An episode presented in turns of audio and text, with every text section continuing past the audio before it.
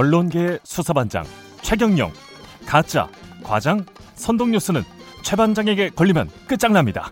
오직 진실만을 찾는 열혈 반장 최경영의 경제쇼 플러스 안녕하십니까 진실탐사 엔터테이너 최경영입니다. 주말에는 세상의 이익이 따따블로 되는 최경영의 경제쇼 플러스 시작하겠습니다. 오늘은 아주 재밌는 내용입니다. 제 7광구 뭐 검은 진주 뭐 이런 노래 들어보셨죠? 이런 노래 들어보셨으면 연령대가 꽤 되시는 분으로 인증이 될 것 같습니다. 라떼 세대라고. 예, 라떼 세대. 라떼는 말이야, 뭐, 라떼이스 호스 세대. 예. 석유 매장지로 오랫동안 알려진 7강구에 대해서 설명해 주실 KBS 보도본부 홍사훈 기자 나오셨습니다. 안녕하세요. 예, 안녕하십니까. 그리고 오늘도 오윤혜 씨. 네. 예, 2주 만에 나오셨습니다. 1주인데. 아, 예, 네, 그러네. 예, 맞네. 2주 만에 네. 예, 나오셨습니다. 예, 네. 오윤혜 씨와의 어떤 이야기가 있었는지 네. 1주 동안, 예, 2주 동안이죠. 아, 네. 예, 계속 헛갈리고 있습니다. 네. 예, 시청자분들이 궁금해하실 것 같아요. 1주 동안 왜 안 나오셨어요? 지난 주에는.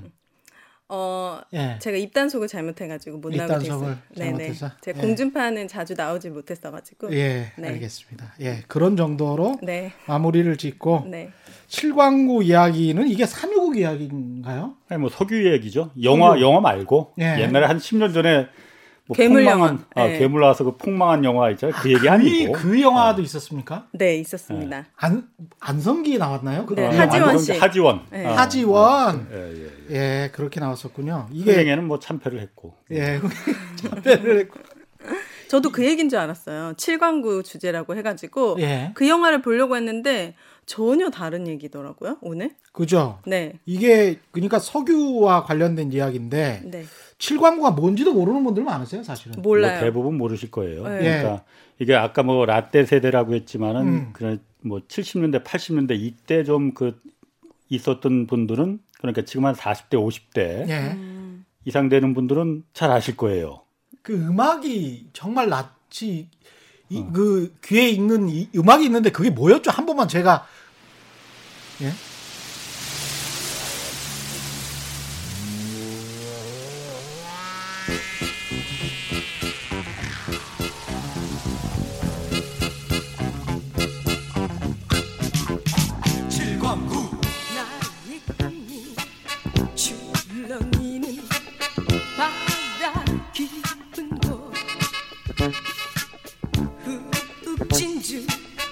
빛을 잃고 숨어 있는 곳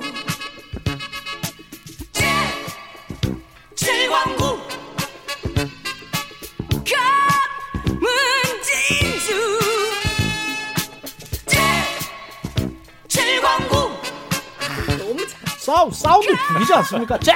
치고 야 저게 어렸을 때 들었는데도 네.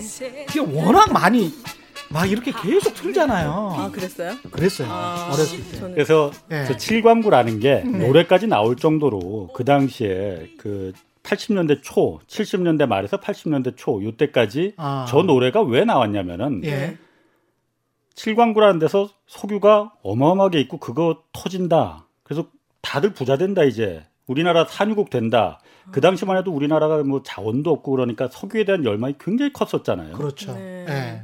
그때 그래서 저 칠광구라는 그 모티브로 해서 음. 저 노래가 나왔었고 했지만 실제로 칠광구라는 데가 있는 거거든요. 어. 그리고 지금은 대부분의 사람들이 모릅니다. 예. 그리고 다 잊혀진 영토가 되고 잊혀진 이름이 된 거거든요. 네. 그런데 여기가 매우 아주 복잡하고도 매우 중요한 history와 그 스토리를 갖고 있어요. 그런데 우리 정부가 음. 우리 국민들이 애써 뭐 쉽게 말해서 버린 자식 취급했었는데 음. 음. 이번에 하- 우리 정부가 이, 부, 이 칠광구에 대해서 승부수를 띄웠다는 거예요. 어. 상대는 일본입니다. 예. 아, 이게 재밌는데. 네. 그러니까 근데 이게 칠광구가 일단 땅이 아니고 바닷속에 있는 대륙붕이죠. 대륙붕. 왜 광구예요? 광구라는 거는 네. 광권 그러니까 석유라는 것도 지혜는 자원이잖아요. 네네. 그러니까 석탄이나 마찬가지로 그러니까 네. 광권을 갖고 있는 그 구역이라는 아. 거예요. 그래서 일곱 일- 번째. 일곱 1광구부터 시작해서 2광구, 3광구, 4광구, 5광구 쭉 다 있는데 네. 1광구부터 6광구까지는 우리나라 서해부터 남해까지 바로 옆이에요. 아, 그렇습니까? 근데 이 7광구는 네. 일본하고 한국하고 중간에 있거든요. 그리고 동해 쪽에 있습니까? 아니 아니 남해. 쪽에 제주도 남해 남쪽. 쪽에? 제주도 남쪽에서 한 400km 정도 가요. 아. 네. 그런데 실질적으로 지도에서 이렇게 보면은 음. 솔직히 일본에 더 가깝거든요. 아이, 이게 그 이런 말 하시면 안 되는데. 아니 실제로 아, 그래요. 실제로? 네, 네. 그래서 저도 처음에 예. 야 저렇게 일본에 가까이 오키나와 바로 앞인데 아, 그래요? 저걸 어떻게 네. 한국 땅이라고 했느냐? 어. 왜냐 1970년대 초에 그때 이제 박정희 정권이었죠. 음. 예. 저걸 우리 땅이라고 선포를 한 거예요. 왜냐하면 저기 아. 왜냐면 일단 기본적으로 석유가 많다고 그때 유엔에서 조사를 한 번 한 적이 있었거든요. 진짜로. 그 얘기를 한 어. 먼저 한번 좀 드려야겠네. 그래야만 이 이해를 하실 예. 테니까. 1968년에 유엔 그, 자, 그 개- 아시아 개발위원회라는 소위원회가 있었대요. 예. 네. 여기서 타이완에서부터 오키나와 이르는 데까지 쭉 여기 여기를 동중국해라고 하잖아요. 예. 동중국해를 쭉 자원 조사를 한 거예요. 음. 여기 뭐뭐 석유 목적은 석유였지. 예. 석유가 있는지 없는지 해봤더니 음. 여기 전 세계에서 가장 석유 자원이 풍부하게 매장돼 있을 가능성이 높다라고 그런 조사 결과 보고서가 나와버린 거예요. 그 칠광구예요? 7광구를 포함한 동중국해 아. 1968년에 68년에 유엔에서 예. 그러니까 타이완에서부터 오키나와 사이가 굉장히 넓은 바다잖아요. 우리 동중국해. 예. 여기에 이제 7광구도 포함이 돼 있는 부분이고 음. 그러다 보니까 그 당시에 이제 박정희 정부가 그 보고서를 보고 이게 노다지라고 하니 어. 덜컥 이거 우리 땅 하고 선언을 먼저 해버렸습니다. 아, 그때는 우리 땅 그래 그러면은 선언하면 우리 땅이 돼요? 우리 땅이 됩니까? 그게? 그냥은 안 되지. 예. 당연히. 아, 네. 거기서 법적인 국제법적인 근거를 갖고 우리 땅이라고 한 거예요. 예. 왜냐하면 그 당시로 국제법이 대륙붕이라는 게 물 밑에 있잖아요. 그렇죠. 그러니까 그 어느 나라에서부터 이 대륙붕이 쭉 대륙붕이 얕은 바 얕은 바다잖아요. 그러니까 예. 어, 네. 어느 따 어느 나라에서부터 이게 쭉 내려져. 연장이 돼서 예. 이어 붙어 있느냐라는 예. 부분인데 그 칠광구라는 부분이 음. 제주도하고 한 덩어리로 쭉 이렇게 연결이 돼 있어요. 아. 음. 그러니까 이거 우리 땅 할 수가 있는 거야. 네. 아. 그런데 다음 일본은 예. 거리상으로는 일본하고 훨씬 더 가깝지만은 예. 공교롭게도 그 오키나와 앞에 한 6, 깊이가 600m 되는 해구 그러니까 심해 계곡이지. 예. 계곡이 딱 있어갖고 아. 아, 이렇게 딱 단절돼 있구나. 연결이 안 되는. 거야. 아, 아. 우리 땅이잖아요. 그럼 우리 땅이네. 제주도에서부터 연결돼 있으니까 그렇죠. 네. 밑바닥에서 이렇게 쭉 보면 해저 밑- 밑바닥에서 보면 거기까지가 우리 네, 땅. 우리 땅인데? 그 우리 땅이네. 네. 우리 땅이죠. 그때는 네. 그랬어. 네. 그러니까 일본에서는 얼마나 예. 이게 그야말로 속이 탈 거예요. 예. 아니 거리상으로 오키나와 바로 앞인데 왜 이게 니네 땅이야 한국 땅이야 아. 이게 말이 되냐 했지만은 예. 그 당시 국제법은 그렇게 인정을 받았습니다. 어. 네. 그러다 보니까 한국이 이거 우리 땅 하고 해서 일본이 얼마나 반발이 심했겠어요. 예. 그래서 뭐 그 당시에 이제 한국으로 주는 경제 차관도 끊겠다. 그때도 여- 그런 이야기 있었군요. 그렇죠. 그때 예. 있었습니다. 그래서 이거 그야말로 왜 니네 땅이라고 우기느냐 이 노다지라고 하는데 예. 일본 우리도 좀 가져야지. 음. 경제 차관도 끊겠다 뭐다 하니까는 그 당시에 정부가 뭐 제가 박정희 정부가 다른 거뭐 공과 음. 이, 이를다 많이 차차고. 있잖아요. 예. 요거는 잘했던 것 같아요. 예. 아, 네. 예. 그래서 예. 이거는 독도보다 더 중요하다. 어. 아, 왜냐 석유가 노다지래니 그래서 차관 다 끊겨도 좋다. 이거 그냥 선포하자 했, 는데 음. 그 당시에 한국이 이 국제법적인 근거만 있지 예. 돈이 있습니까? 자본이 있습니까? 아니면 석유를 팔릴 수 있는 기술이 있습니까? 아무것도 그렇죠. 없잖아요. 예. 그러니까 네. 일본이 먼저 제안을 해와요. 음. 야 이거 그러지 말고 음. 반반씩 나누자. 아. 공동 개발하자 우리 이거. 아. 어. 그땐 기술이 있었어요, 일본은? 일본은 아무래도 기술이 있었죠. 아. 그게 공동 개발하자고 한 거는 70년대 넘어섭니까? 74년도에 이제 74년도에? 그 얘기를 했어요. 아. 그러니까 한국 입장에서는 그게 좋겠네. 그렇죠. 어차피 우리가 갖고 있어봤자 지금 우리가 파낼 수 있는 기술 어디 석유가 어. 묻혀 있는지도 우린 모르고 그러니 어. 반반씩 뭐 나누면은 나오면은 반반씩 나누자. 음. 그래서 그때부터는 한일 공동개발 구역으로 이름이 바뀝니다. 그리고 조약을 체결해요. 어. 그래서 이름도 수상하다. 그때부터는 7광 구간이 JDG, JDZ, JDZ. JZ. Joint Development Zone이라고 야. 아, 이름을 바꿉니다. 네. 아.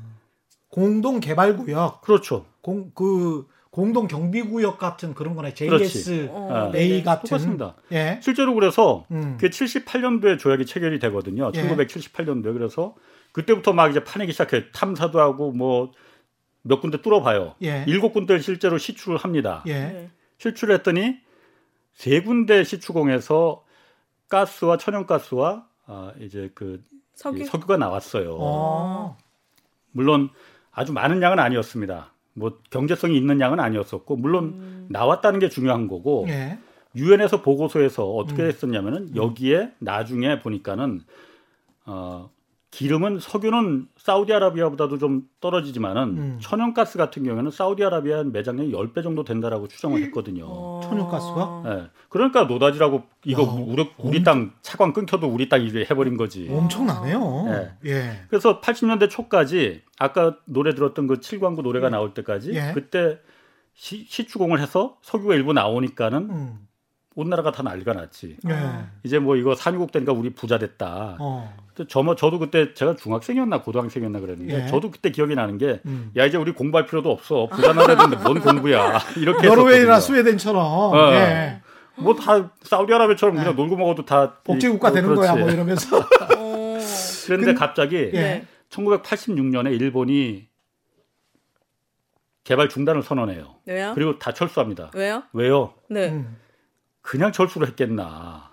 속셈이 뭔가 있었던 꼼수가 거지. 있을 것 같아. 일본은 그러니까 진짜 이게 너무 1978년에 같이 개발하자고 했다가 네. 86년에 갑자기 철수를 해버리는 거예요. 예. 여기 경제 표면적으로 내세운 이유는 여기 경제성이 없다라는 아. 부분이거든요. 네. 뭐 물론 그런데 시추공을 해봤는데 일- 겨우 7광구 면적이 남한 면적 정도 되거든요. 어. 이 넓은 면적에서 시추공 겨우 7개 딱 들어봤는데 그 중에서 3개를 뭐 유의미하진 않지만은 그래도 뭔가 나왔는데 예. 음. 여기 경제성 없어하고 그냥 다 철수를 해버리거든요. 어, 그 엄청나네요. 남한 건 면적 없었구나. 정도 되면 되면 그렇죠. 굉장히 예. 면적이 크죠. 네. 그러면 딱 다들 생각하는 게, 어. 아, 그럼 잘 됐네. 그럼 한국만 하면 되는 거 아니야. 그렇지. 포기하면 되잖아요. 어, 권리를. 그렇지. 근데 조약을 어떻게 맺었냐면은 예. 그 당시에 양국이 개발이나 탐사나 시추는 물론이고 탐사조차도 양국이 동시에 같이 동의해서 해야만 한다. 아. 어느 일방이 하기는 못하게끔 이렇게 조약을 아, 체결을 한 거거든요. 음. 그러다 보니 일본이 철수하니까는 한국이 혼자 하고 싶어도 더 이상 진행을 못하게 된 없어. 거예요. 거기다가 뭐 자원이나 뭐 기술도 없어. 당시에는. 그렇 죠. 예. 그 이후로는 1986년 이후로는 여기가 노다지라고 하는데 예. 탐 시추는 물론이고 시추공 한 개 뚫어본 적도 없고 탐사선이 가서 탐사를 해본 적도 없습니다. 어. 아, 그럼 일본만 사실은 시추를 해본 거네. 우리는 아니 아니 사실 시추는 그때 같이 일- 일곱 개를 같이 뚫어본 거죠. 예. 근데 같이 어. 뚫었지만 우리는 정확한 데이터랄지 시추할 어떤 능력이 그때는 없었으니까. 뭐 그것까지는 제가 모르겠어요. 예. 워낙 오래된 일이라서 그렇지만 예. 어쨌든 자료를 같이 공유하기로 했대요. 예. 네. 그러니까는 일곱 개를 뚫어보고 야 여기 뭐 진짜 나올 수도 있겠네. 음. 실제로 지금도 칠광구 그 JDG 바로 옆에서는 음. 중국의 유전들이 해상 유전들이 한네 개가 가동이 되고 있거든요. 아, 중국 유전이 옆에 있어요. 있어요, 있어. 바로 어. 옆에 있어요. 아니, 그게 오키나와 옆인데 그게 또 중국 땅이기도 합니까? 오키나와에서 한참 그러니까 이 남한 면적 정도 된다니까 이게 야. 면적이. 그러니까는 고기를 칠광구를 중국이 넘어오진 못하고 예. 그 옆에서 이제 해상 유전들을 네 개를 가동해서 그게 상하이까지 파이프라인으로다가 가스 그 파이프가 가서 중국 전역으로 지금 퍼지고 있거든요. 네. 물론 매장량이 어느 정도 되는지 중국이 발표는 안 합니다. 그렇지만은 네. 그먼 거리를 파이프라인까지 가설을 해서 중국으로 이제 그 가는 어. 거로 봐서 상당할 거다 매장량이. 상업적으로 수익이 나니까 네. 하겠죠. 예. 근데 이게 왜 이제 문제가 수면 위로 올라온 거예요? 왜 1986년 이후에 네. 그냥 잊혀진 영토가 돼 버렸거든요. 그냥 네. 아무것도 없었어. 어. 아니 일본이 거- 예. 개발 거부하니까 우리가 하고 싶어도 뭘 못 하는 거예요. 예. 그 조약을 바꿀 수는 없는 거예요? 그 동의를 안 해주니까 그게 일본이 국가 간의 협정이니까 조약을 조약이니까. 1978년에 맺을 때 음. 이게 항구적인 영토 연그 영구한 조약이 아니고 음. 네. 50년 동안만 이걸 조약을 일단 체결하자라고 했거든요. 음. 50년. 아. 예. 언제가 그러니까 50년이요? 2028년이죠. 8년 남았습니다. 2028년이네. 8년밖에 아. 안 남았는데? 네. 예. 8년 뒤에는 네. 어, 이 조약이 일단 그 다시 갱신을 하거나 네. 깨지거나 그래야 되는 거예요. 아. 그런데 일본이 그러면 아까 그 얘기를 좀 안 했네. 예. 왜 왜 중단했나? 중단했느냐? 네. 국제법이 바뀌었어. 국제법이 국제법이 국제법이 어떻게? 1982그 84년도에 82년도에 음. 유엔에서 국제 해양법이라는 걸 새로 개정합니다. 왜 아. 흔히 말하는 배타적 경 200캐리 배타적 경제 수역이라는 말 많이 들어보잖아요. 200켈이 그게 바뀌었구나. 그 개념이 이제 나오면서 예. 대륙붕도 이게 뭐 어느 나라에서 시작돼서 어느 나라하고 연결됐는지 만든 이것 때문에 네. 나라마다 분쟁이 많았거든요. 아무리 꼬리가 길어도 그렇지. 예. 이게 니네 땅이다 내 땅이다 우리 한국하고 일본뿐만이 아니고 아. 덴마크도 그렇고 러시아도 그렇고 그렇겠네. 그러니까 예. 국제 유엔 국제 해양법에서 그렇게 복잡하게 하지 말고 그냥 예. 대륙붕도 나라하고 나라 사이에서 반딱 가르자. 반딱 갈라서 네. 예.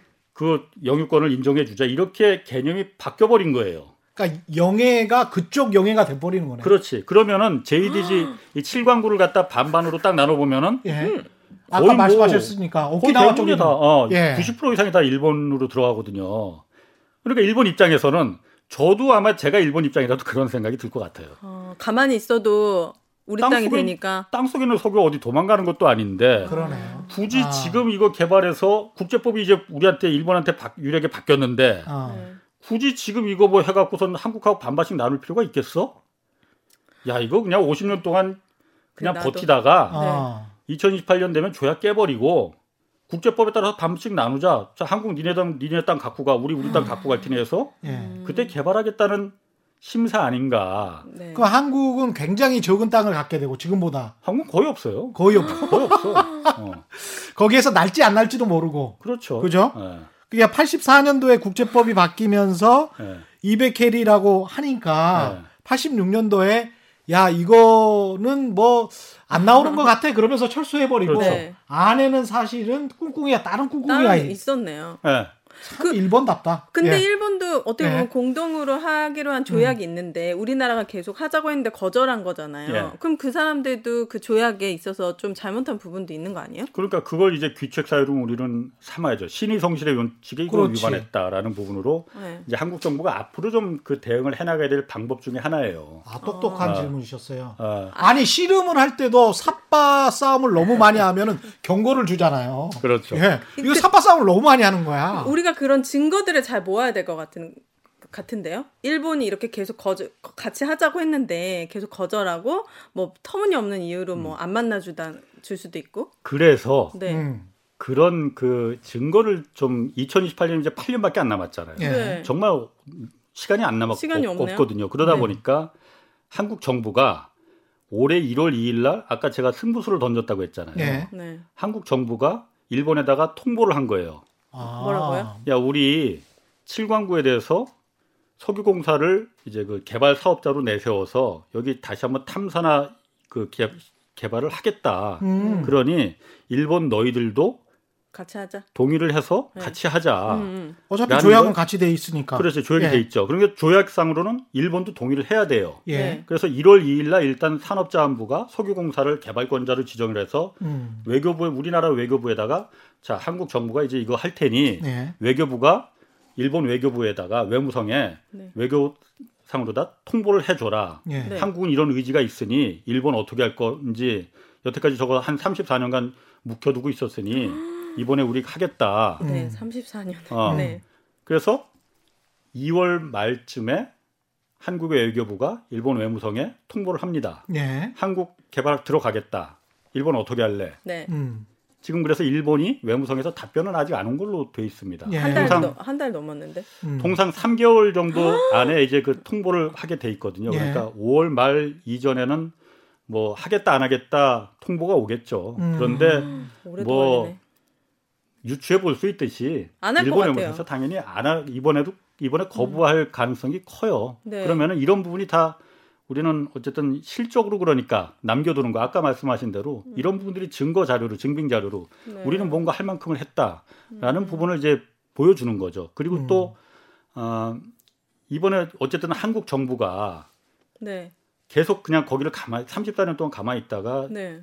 우리 이제 이거 할래 음. 늦었지만은 라고 지금이라도 한 거는 정말 박수 쳐줄 일이거든요. 그렇죠. 어, 정말 박수 쳐줄 그렇죠. 일입니다. 예. 네. 근데 왜 갑자기 34년 우리가 아니 그 전에 정부는 우리가 사실은 대우조선 해양이랄지 해양 시추 능력이 굉장히 발달을 했고 거기에 수출을 하는 나라예요. 우리나라는. 음. 아 정말요? 그럼요. 오. 조선 해양 강국이 어떤 의미냐면 네.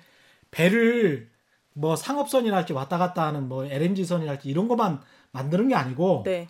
우리가 북극의 쇠빙선 있잖아요. 쇠빙이요? 그러니까 얼음을 뚫고 가는 그 쇄빙선. 오, 네. 그게 북극에 또 그 석유가 좀 있다는 거 아니에요? 천연자원이. 네. 그래서 쇄빙선을 만들고 거기를 또 시추를 하는 그 시추선도 다 만들어요. 한국이. 그럼 왜 진작에 그 안아 try 안 한 거예요? 시도를 30몇 년 동안? 그러게요. 제가 그러니까 답답한 이게. 이게 좀 이 스토리가 좀 이- 궁금해요. 시도 자체가 아니고 예. 아예 여기를 갖다가 그 버린 자식 취급했다는 말이 딱 맞을 정도로 저는 그 표현이 가장 적합하다고 생각하거든요. 예. 네. 무슨 일이 있었냐면은 음. 유엔에서 이 대륙분과 하도 나라마다 대륙분이 자원이 워낙 많으니까 예. 우리나라 한국하고 일본뿐만이 아니고 전 음. 세계적으로 이것 때문에 분쟁이 굉장히 많거든요. 음. 뭐 덴마크하고 러시아, 캐나다 이쪽도 분쟁이 있고 호주하고 뭐 동티모르 이런 나라도 분쟁이 있고 음. 이것 때문에 그 전쟁이 일어나기도 했으니까 예. 이라크하고 네. 저 쿠웨이트 간에는 예.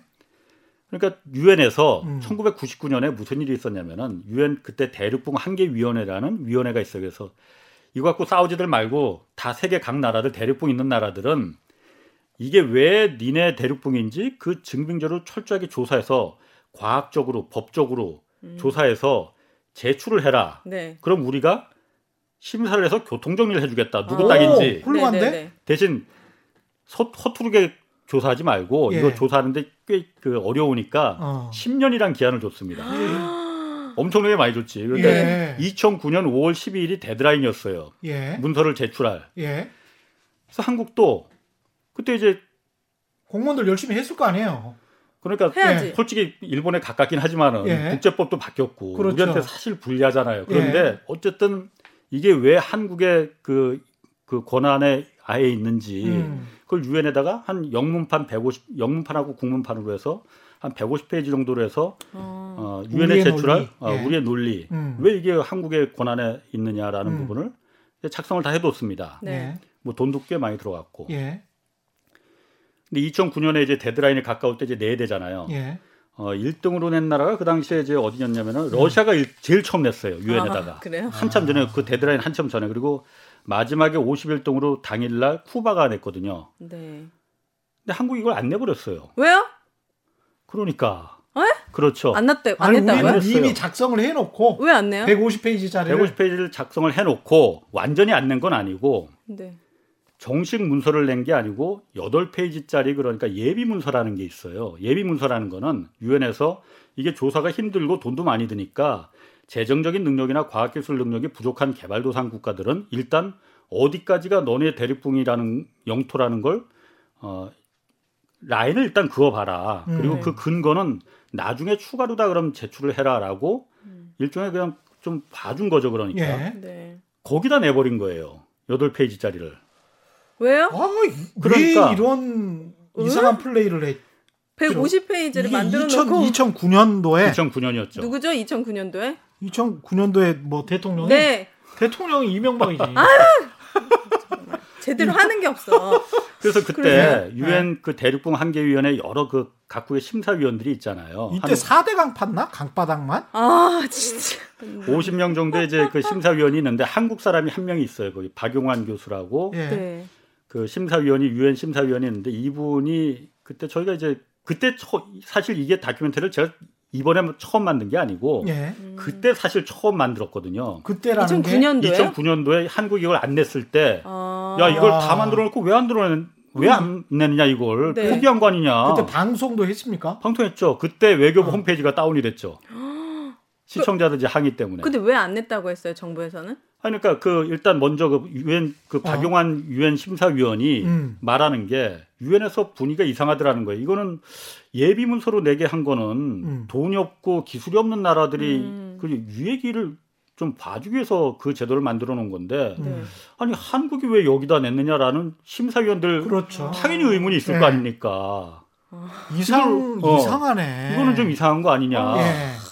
라는 부분이거든요. 눈치 봤나? 일본? 그때 그래서 어. 뭔가 다른 게 있었나? 그 일본이가? 당시에 예. 그 여기 외교부 제가 이제 쭉 그 찾아봤던 사람들이 예. 외교부 그때 이제 담당자들하고 이제 민간 자문위원들 이제 국제법하고 과학자들 있지 않습니까? 네. 그 사람들 얘기가 그때 내가 그 인터뷰한 부분을 좀 읽어드릴게요. 예. 일본 외교관들과 사전에 만나서 협의할 때 그러더래요. 한국이 오키나와 해구까지 대륙분 경계로 하는 문서를 제출할 수는 없는 거 아니냐. 강력한 이의를 제기를 했다고 합니다. 일본이 일본이 물론. 그러니까 아. 또 다른 자문위원이 예. 지나치게 일본을 의식해서 일본의 논리에 순응을 하는 사람이 음. 우리 정부 내에도 있더라는 거예요. 어, 이건 어차피 한일 중간선으로 경계가 나눠질 거라는 게 외교부 입장이더라. 근데 아. 중간선으로 그어지면은 이 7광구 거의 대부분을 잃는 건데 일본한테 그냥 주는 겁니다. 국민들이 그걸 납득하겠느냐라는 음. 거고 네. 외교통상부 그 당시에는 이제 외교통상부였었어요. 그 외교 그러니까 외교통상부 외교부는 이게 부- 문제가 불거지는 거를 원치가 원치 않은 거지. 않았던 거네요. 그냥 어.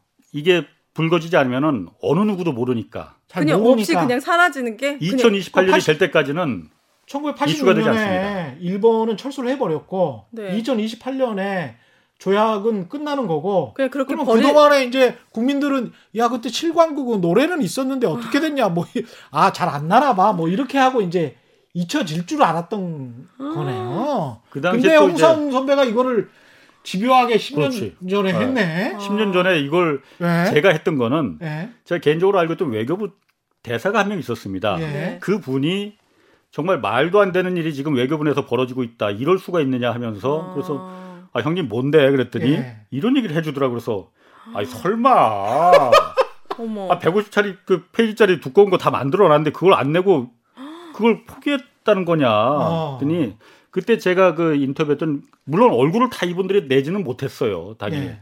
그냥 말로만 인터뷰를 한 부- 부분이 외교통상부 직원이 근데 정확히 인터뷰를 한 거잖아요. 이렇게. 어. 네. 예. 이게 외교 문제가 걸려 있으니까 예. 외교부에서는 일단 예비 문서를 제출하되 정식 문서도 만들어 놓자 그래서 두 가지 다 만들어 놨다 그래서 아. 일본의 반대가 심하면 그냥 예비 문서로 8페이지짜리로 가고 일본이 어느 정도 수긍을 해주면 정식 문서를 제출하자 했는데 일본에서 워낙 반대가 심했다. 그래서 예비 문서를 낼 수밖에 없었다 라는 게 외교부 직원의 아니 언제까지 그렇게 일본 일본 야, 눈치 보고 살 거예요? 뭐- 말도 안 되는 거 아니 같은데. 국익을 지켜야 될 외교부가 그래서 일단 국제법으로 싸워보지도 않고 그냥 백기 투항한 거네요. 그냥 싸워보지도 않고 포기해버린 거죠.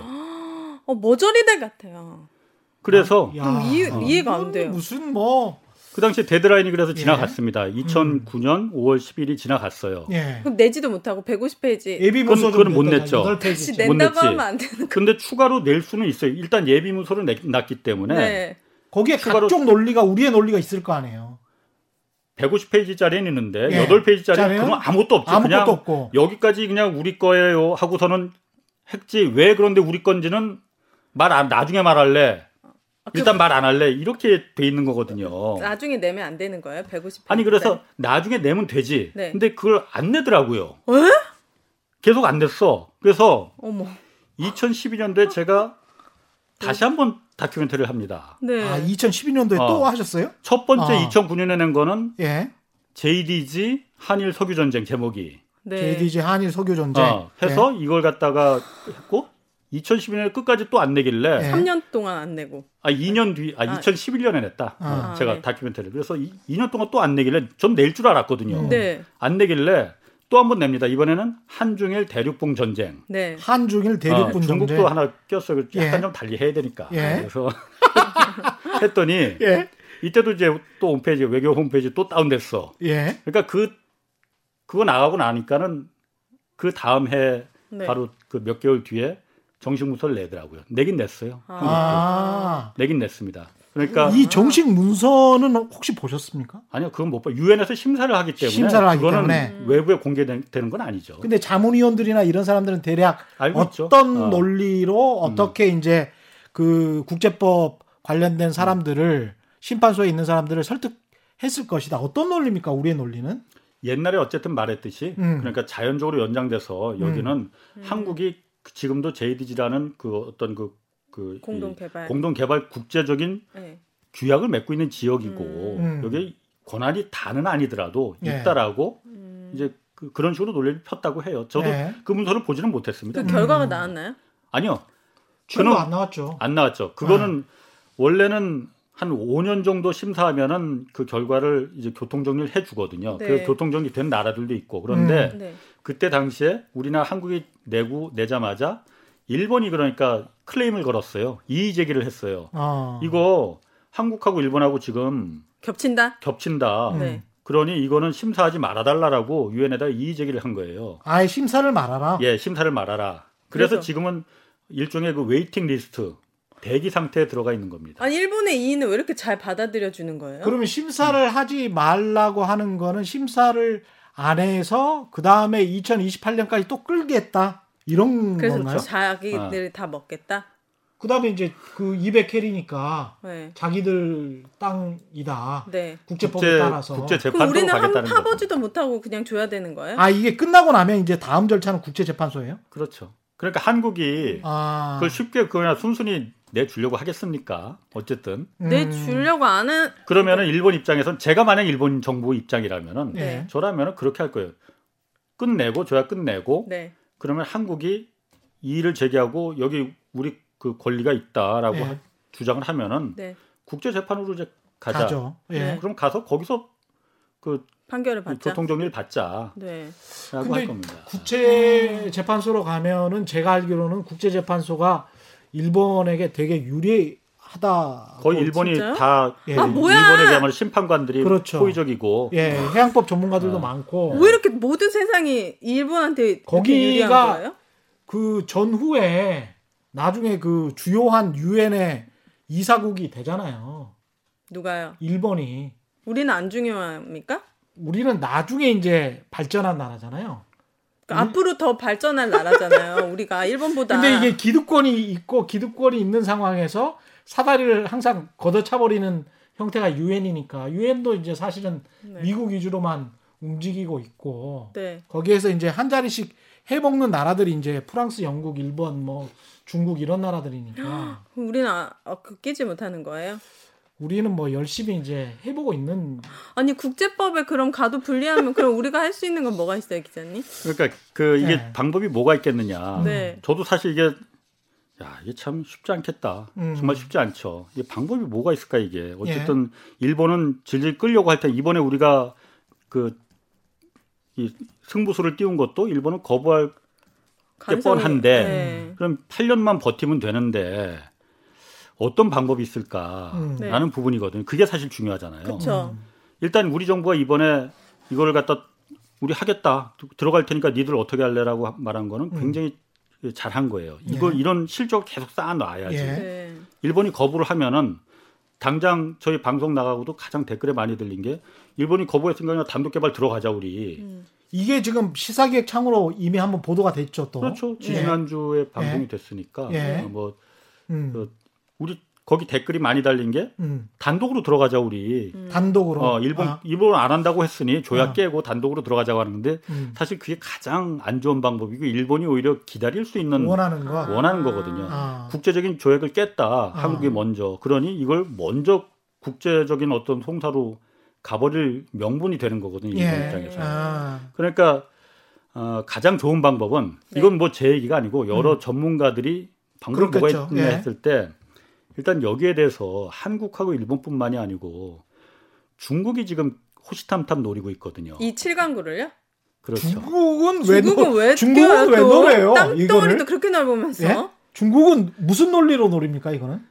다 중국으로도 연장돼 있다 이거죠. 아, 실제로 이게 그 대륙붕이 생긴 거는 아. 한국에서 이게 퇴적물이 쌓인 게 아니고 양쯔강에서 다 내려온 거다. 그러니까 아, 중국계 더 맞다라고 중화민국이구나. 그리고 아. 시광구 바로 직전까지 이제 거기 이제 그 유전들을 그 운영하고 있으니까 예. 자원적인 면도 중요하지만은 예. 이게 해양 지정학적인 면에서도 중국 입장에서 매우 중요한 교두보가 되는 위치거든요. 이거 잘못하면은 싸움 나겠는데요. 전쟁 나겠는데. 그래서 예. 한국 입장에서는 음. 음, 일본에게 음. 설득을 해야 한다. 예. 음. 자, 이거 한국하고 일본하고 우리 맺은 조약 깨버리면은 어. 중국이 바로 들어온다 여기. 네.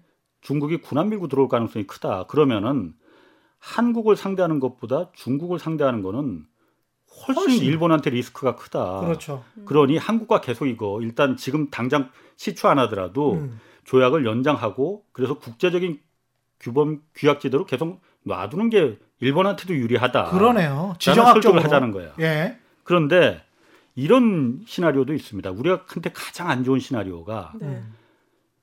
한국하고 일본이 만약 일본이 예를 들어 오케이 해서 개발을 하더라도 음. 중국이 가만 안 있을 거거든요. 예. 아씨 뭐야. 중국은 일단 갑자기. 힘이 있지 않습니까? 예. 네. 가만 안 있을 텐데 일본은 그 입장에서 이걸 어떻게 해도 좋을까? 그러면은 음. 한국하고는 국제 법적인 거로나 뭐 일본 입장에서 해볼 만하다고 생각할 거예요. 그럼 예. 한국은 그냥 패싱 패싱하고 예. 중국하고 여기를 갖다 공동 개발을 음.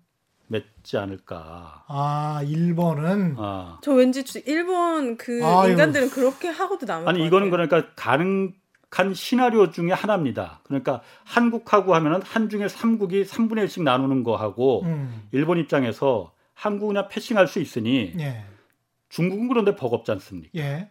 중국하고 반반씩 나누면은 그때는 실질적으로 뭐 개발을 할 수도 있고 일본이 혼자 먹을 생각은 못 할 거예요. 말한 대로 중국이 있으니 음. 중국인 이 국제적인 JDG라는 국제 50년간 맺어진 그렇죠. 조약이, 조약이 있는. 지대니까는 못 들어오는 거지. 어. 조약이 끝나는 바로 그날 2028년 6월 22일이 끝나는 날인데 네. 6월 23일 날 들어올 거라는 거예요. 아마도. 중국이요? 안 들어올 이유가 없다는 거야. 우리 전문가. 아니 지난번에 무슨 필리핀이랑 영토 분쟁 남사군 남태평양도 지금 똑같은 똑같지 않습니까? 그래서 네. 중국이 어. 먹었어요? 아니 그냥 결, 결국 그것도 인공- 때문인. 인공섬을 거기다 예. 만들어 버린 거 아니에요? 군함 음. 앞세워가. 예. 아. 어, 여기 우리 땅 해서. 그렇죠. 그러니까 힘없는 뭐 필리핀. 필리핀, 뭐 예. 인도네시아 얘네들은 이 나라들은 예. 뭐 국제사회 도움을 요청하는 밖에. 것뿐이고 예. 어, 아, 그 상황이 똑같이 벌어질 것이다라는 부분에서 네. 그러면은 일본을 설득해라라는 음. 부분이고 만약 그런데 일, 일본이 예를 들어서 중국하고 이렇게 반반씩 한다는 네. 생각 왜냐면 그 시나리오가 정 아주 그냥 얼추당토 아닌 게 아닌 게왜 네. 그러냐면은 예. 네. 중국이 이 7광구 옆쪽에 JDG 옆쪽에 유전을 계속 파니까 예. 네 개가 아까 있었다고 했잖아요. 예. 다섯 번째 유전을 개발을 했어요. 롱징이라는. 어. 근데 이게 JDG 바로 근처였거든요. 한 예. 5km에서 10km 정도 떨어진 지역이었어. 예. 그러니까 일본에서 중국에다 클레임을 건 거예요. 음. 야 이거 너무 가깝다. 음. 여기서 이렇게 유전을 뽑아 올리면은 일본 영해에 있는 석유 자원도 다 빨려 들어갈 빨대 효과라고 하더라고요. 그럴 수 네. 있네요. 빨려 들어간다. 어. 그러니까 이거 하지 개발하지 마라. 네. 라고 해서 중국이 허락을 했어. 오케이 했어요. 왜냐 그때 2008년 베이징 올림픽이 있었거든 또. 네. 그러니까 아. 어쨌든 여러 이러저러 해서 그거는 잠깐 개발을 보류했습니다. 뚜껑을 닫았어요. 음. 5km면 정말 가까운 거리네요. 해- 그런데 해상 해상에서 더 예. 웃긴 거는 음. 일본이 이참에 그러면은 음. 중국하고 일본하고 공동개발구역을 그럼 대륙분 공동개발구역을 한국하고 맺었던 것처럼 일본하고 중국하고 맺자 해서 네. 중일 공동개발구역이라는 걸 맺습니다. JDG 옆에 JDG 그러면 겹칩니까 그게 또? 겹치지는 않지. 겹칠 수는 겹치지는 없죠. 겹칠 수는 없는데. 근데 그 거리가 예. 860m 떨어졌거든요. 에? 아, 뭐 하자는 거야. 팔- 그것도 일본이 읍소해서 중국을 막 사정사정해서 우리 공동개발구역 여기 맺자 하고 2008년도에 중일 공동개발구역을 7광구에서 860m 떨어진 지역에 설정을 하거든요. 야, 거기가 석유하고 천연가스가 좀 많이 나긴 아, 그러니까 나나 거기에 보네. 자원이 없다는 어? 말은 정말 완전 일본의 그렇지. 말은 일본의 거짓말인 논리는 앞뒤가 안 거네요. 맞는 거죠. 예, 바로 옆에서 중국이랑 근데 이 사람들이 계속 일본이 시간을 끌고 일부러 철수하고 그 다음에 일종의 이제 계약을 진행 중인 상황인데 민사적인 계약을 해태했다. 어? 뭔가 좀 게으름을 피웠다. 있으니까. 네. 나태하게 해서 사실상 이 계약을 깰 목적으로 계속 시간을 벌려고 했다. 뭐 이런 식으로 우리가 소송을 할 수는 있, 는거 아닌가요? 바로 그겁니다. 아, 음. 그러니까 예. 한국 정부가 앞으로 그러니까 다 계획이 있겠죠. 음. 한국 이- 정부는 다? 계획이 네. 있었나 보다라고 저도 믿고 싶습니다. 아, 진짜. 그러니까 일단은 일본을 설득해서 이걸 네. 갖다 하고 이번에 어쨌든 우리가 승부 일본에다가 니들 어떻게 하려고 던졌으니 음. 그 다음에 일본이 거부하면은 거절하면 어떻게 할 거냐. 네. 이제 정말 이게 마지막 기회거든요. 예. 네. 석유라는 게 한 4, 5년, 5, 6년 이렇게 걸리니까 음. 일본이 거부했을 때는 소송에 들어가야 돼. 먼저 그러니까 걸어야 됩니다. 예. 아, 이 조약을 지키지 않고 있다. 그렇죠. 이게 그 다들 말하는 게 조약이 끝난 2028년 이후에 국제 분쟁으로 소송으로 가는 거는 그건 의미가 100점 없다. 100패다. 아, 의미가 없구나. 의미도 버스 이미 떠난 뒤에 손 흔드는 어. 거고 아무 의미가 없다. 그럼 100점 100패다. 음, 소수 조약이 끝나기 전에 음. 우리가 먼저 야 우리가 계속 뭘 하려고 지금 일본에다가 통보하고 우리는 한다고 계속 배 준비하고 뭐 이- 했는데 음. 일본이 계속 안 했잖아. 그러니까 이거는 일본의 음. 책임이 있는 거다. 그렇죠. 신의 성실의 원칙 공동 개발인데 공동 개발에 의도적으로 피하고 어. 중국하고 바로 옆에 떨어진 데다가 중국하고 음. 이거 개발 구역을 그러니까요. 맺고 이거는 정말 우리가 참을 수 없다라고 음, 국제적인 소송을 여기서 가야 된다는 거죠. 그러면 음. 음. 승산이 네. 아예 없지는 않은 거예요. 아예 없진 않다는 거지. 아니 근데 지난번에 그러니까 2009년도에 이 비슷한 다큐멘터리를 했을 때 예. 그때는 이른바 이제 공영방송의 정권의 공영방송 장악 뭐 이런 것도 있었을 때인데 그래도 외교부의 관료들 중에 정말 국익을 생각하고 애국심이 높은 분들이 있었네요. 그러니까 저희한테 제보를 했죠. 그러니까요. 이건 정말 고맙네. 안 그랬으면은 예. 이 사실은 2028년이 될 때까지 음. 아무도 모르는 겁니다. 음, 그렇죠. 일본도 이의 제기를 안 할 거고 한국 외교부에서도 이의 제기를 안 할 거고 아는 음. 국민들도 없고 이걸 빨리 공론화 시키는 게 중요할 것 같아요. 그렇지. 최경영의 경제쇼에서 아니 근데 2009년도에 그렇게 그 어떤 정말 좀 중요한 정보를 줬던 분은 지금 잘 되셨나요? 아니요 지금 뭐 외교부에선 나가셨고 왜 그분까지 그런- 아니 걱정하세요? 그런 분들이 잘 돼야 돼. 아니 본인 걱정부터 하세요 지금. 아니 뭐 저- 저야 열심히 최경영의 경제쇼만 하면 되니까. 근데 정말 저는 이 얘기를 예. 처음 들어서 너무 약간 이거를 들으면서 왔거든요. 여기 오는 동안 예. 그 시, 시사 기획 창 예. 그거를 들으면서 왔는데 너무 계속 너무 분노가 일기도 하고 어떻게 저는 그래도 뉴스를 매일매일 그래도 뉴스는 보는 사람인데 한 번도 이런 얘기를 들어본 적이 없어서 그러니까 제가 이 안타까워요. 굉장히 이게 중요한 팩트를 지금 발굴을 하신 것 같아요. 제작을 예. 하면서 목적했던 바는 바로 그겁니다. 일단 어, 이 사실을 칠광구라는 게 존재한다는 영화에만 나오는 게 아니고 그러니까요. 실제 전혀 있다는 걸 상관없어, 좀 우리. 국민들이 알아야 뭘 할 거 아닙니까? 네. 그래야만이 음. 국민적인 분노가 공분이 있어야만이 우리 정부가 음. 움직이죠. 움직일 거 아니냐. 하다못해 등 떠밀려서라도 그렇죠. 음. 어. 가뜩이나 자신 없는데 우리나라 어. 행정 조직이라는 게 어쨌든 이게 광나고 그런 거 아니면 사실 적극적으로 안 하는 부분도 있잖아요. 아 지난번에 음. 일본이 수출 도발했을 때도 네. 얼마나 특히 조중동이 야 그냥 가서 무릎 꿇고 협상하는 게 낫지 않아 뭐 이러니까 외교부 내에서도 또 약간의 그런 움직임도 있고 그랬잖아요. 그러니까 그런 더군다나 것들은 이런 부분은 예. 이 부분은 우리가 승산이 높은 것도 아니거든. 외교부가 음. 적극적으로 해봤자 나중에 음. 책임을 갖다 어떻게 할 거냐. 어. 만약에 꽉 나면 어, 그렇죠. 지면. 예. 2009년에도 이거 정식 문서 낼 때 그랬다는 거예요. 예. 누가 만약에 유엔에서 일본 편을 들어버리면은 누가 책임질 거냐 이거. 그렇죠. 왜 근데 어. 그거를 따지죠? 만약에 지더라도 우리 어. 정부가 최선을 다했다고 생각한다면 국민이 납득할 수 있다면 그렇지. 아. 박수를 칠 수 있는데 아까처럼 싸워나 보고 어, 질때 싸우나 지더라도 보고. 줄때 주더라도 그냥 아니 패싱하는 코로나19 거는- 코로나19 싸운 것처럼 한번 싸워볼 만한 한데 네. 그렇잖아. 예? 제가 목적하고자 하는 바가 바로 음. 그거예요. 그리고 우리 정부의 좀 국민의 한 사람으로서 요청하는 바도 음. 줄때 주더라도 예. 내가 봐도 거기 사실 우리가 불리한 건 맞다 그런데 예. 지저나 보면은 예. 싸우나 보면은 맞아요. 반은 아니더라도 1%라도 우리가 지분을 받을 그렇죠. 수도 있고 수 있는 거 아니냐. 앞으로도 이런 일이 생겼을 때 일본이 우리를 얕보지 않고 지금은 우리가 아무것도 안 하고 가만히 있으니까 우리를 얕보는 거잖아요. 그렇죠. 그런 측면에서도 그렇고 네. 야 그 대륙붕이 근데 참 대단한 거였군요. 그니까요. 예. 네. 이게 그러면 그 조금 우리 쪽으로 와가지고는 없을까요?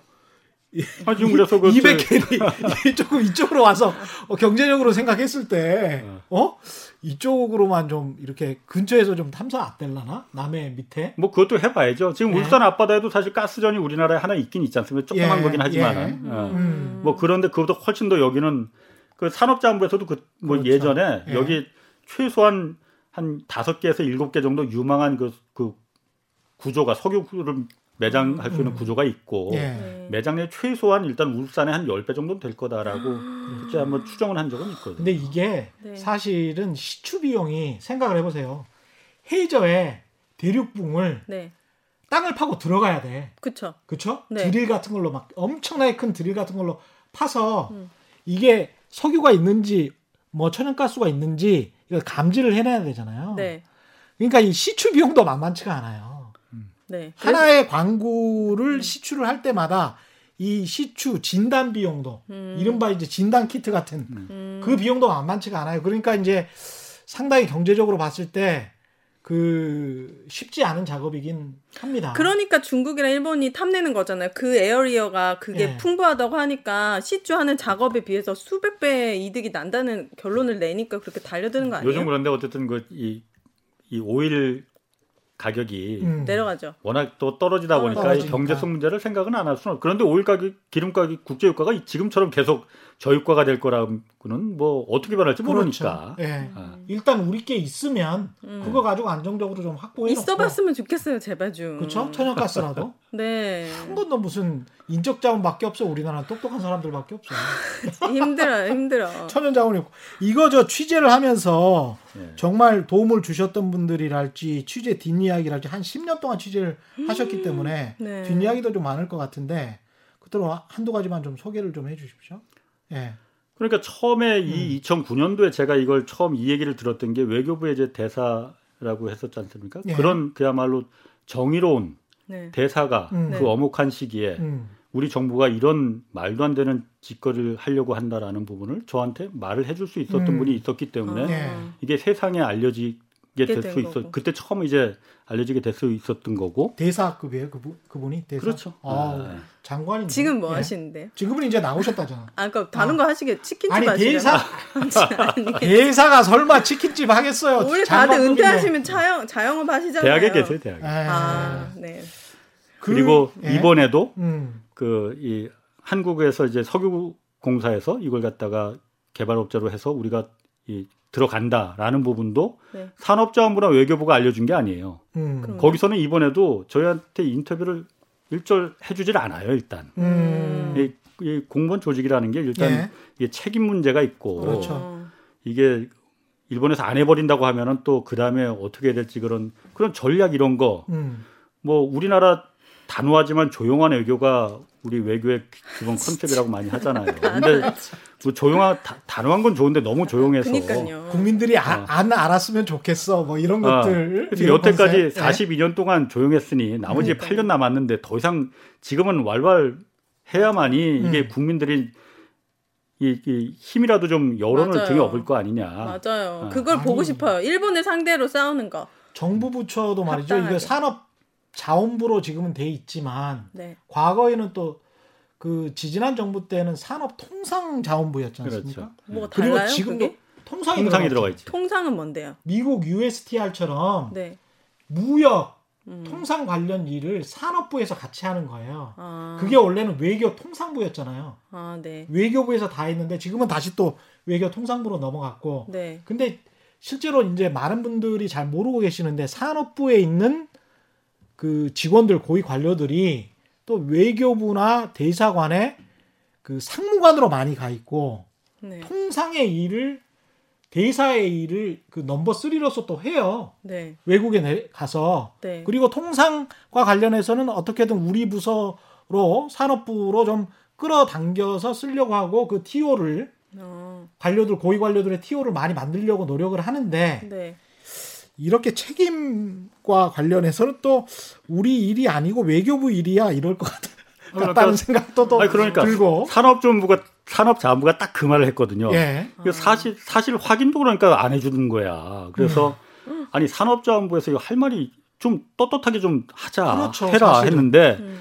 아 이거는 주무부서는 외교부니까 외교부에서 일단 그 해라고 넘기는데 꼭 주무부서 찾아요. 그런데- 부서들 아니라고. 아 제가 네. 말했어. 아 외교부에서 자원 탐사 이런 걸 누가 얘기를 해주냐. 그 경제적으로는 다 어. 이쪽에서 다 아. 파악을 할 수가 있거든. 그 공무원 산업부에서. 법 같은 걸 바꾸면 안 돼요? 공무원은 약간 그, 그 사람이 책임을 져야 된다는 생각 때문에 뭐 음. 융통성, 유두리 이런 게 1도 없잖아요. 좀 그런 거를 가질 수 있게끔 어떤 법안을 그렇게 만들어 말하면서 또 일본 말 쓰면 안 됩니다. 제가 뭐, 뭐 했어? 무슨 말 썼죠? 지금- 유두리? 예. 아, 유두리가 예. 일본 말이에요? 융통성. 예. 네. 예, 일본 말 쓰면 안 되고. 아, 좀 예. 융통성이 있었으면 좋겠어요, 공무원분들이. 그래서 지금 이 뭐 이 방송 듣거나 이제 들으시는 분들도 네. 좀 알아야 되지 않습니까? 그러면 그렇죠. 뭐 유튜브 들어서 그 이번에 방송된 제목이 시사기획창 제7광고 음. 한일 마지막 승부거든요. 네. 예. 채, 7광구 마지막 승부하면 나와요. 그렇죠. 어. 예. 제가 마지막 승부라고 제목을 정했거든. 네. 근데 여기에서 사실은 지금 홍사원 선배가 최경련의 경제쇼 플러스에서 훨씬 더 네. 아주 그? 녹여서 농축을 해서 잘 말씀을 해주신 것 같으니까 최경련의 경제쇼 플러스 충분히 그거는 유튜브를 많이 봤더라고요. 7광고 해법에 대해서 다시 한 번만 조언을 해주신다면 한국은 어떻게 가야 된다. 이번에 어쨌든 일본에 그 통보를 한게 예. 그 결과를 봐야 되겠습니다만은 음. 안 되면은 음, 제 생각으로는 제가 쭉 전에 들은 취- 저희 취재라는 게 그거잖아요. 예. 전문가들의 입장을 다 종합해 본 바로는 네. 먼저 걸어야 된다. 먼저 걸어야 된다. 소송을- 적극적 공격적으로. 공격적으로 나와야 된다. 아, 그리고 중국을 끌어들이는 방법도 차라리 우리가 먼저 우리가 차라리 아, 예. 근데 중국이 받아들이면 좋은데 음. 안 받을 가능성이 매우 크거든요. 중국은 사실 음, 그냥 이거 우리 혼자 다 먹을래라는 예. 부분으로 나올 가능성이 있기 때문에 예. 여기를 오히려 난장판으로 만들어 놓을 가능성이 있다. 그렇기 아. 때문에 전문가들은 그 부분은 좀 어, 좋은 방법이 아- 뭐 생각은 해볼 수 있지만은 좋은 예. 방법은 아니라고 그러더라고요. 일단 지금은. 예. 일반 시민으로서 오연혜 네. 씨는 마지막 하고 싶은 말 없으세요? 어, 이렇게 수, 기자분들이 정말 이런 홍 기자님 같은 분들이 많아졌으면 좋겠어요. 홍 반장님 같은. 어, 예. 왜냐하면 사람들이 뻔히 아는 얘기 똑같은 예. 기사들 맨날 올라오는 거 전 좀 지겹거든요. 그렇죠. 진짜 사람들이 알아야 되는데 예. 몰랐던 그런 기자 기사들을 올려주시면 예. 정말 국민의 입장으로서 너무 좋고 음. 그 오랜만에 음. 정말 기자다운 기자님을 뵌 것 같아서 또 잘생기시고. 어 너무 잘생기시고 목소리도 너무 좋으시고 나한테는 왜 그런 말 안 해요? 최, 최 기자님 보다가 예, 예. 홍 기자님 보니까 예. 그 자리 예, 좀 그만해라. 그만해라, 그만. 그 자리 좀 그만. 그만하시죠. 예, 예, 오윤혜 씨. 네 예. 그래서 오늘 뜻깊었습니다. 7광구 노래를 끝으로 좀 해주, 해주세요. 아니에요 마지막 아, 노래는? 예, 마지막 노래는 아내 바꿨습니다. 나라 내 결에 마지막 노래는 송창식의 내 나라 내 내 결에 결에. 최경영의 경제쇼 플러스 여기까지입니다. 오늘 함께 해주신 KBS 보도본부의 홍사원 기자였고요. 그 다음에 저는 오윤혜였습니다. 오윤혜 씨였습니다. 고맙습니다. 감사합니다. 고맙습니다. 예, 올바른 투자와 올바른 투표는 다르지 않다. 세상의 이익이 주말에는 따따블로 되는 최경영의 경제쇼 플러스였습니다. 고맙습니다. 돌아동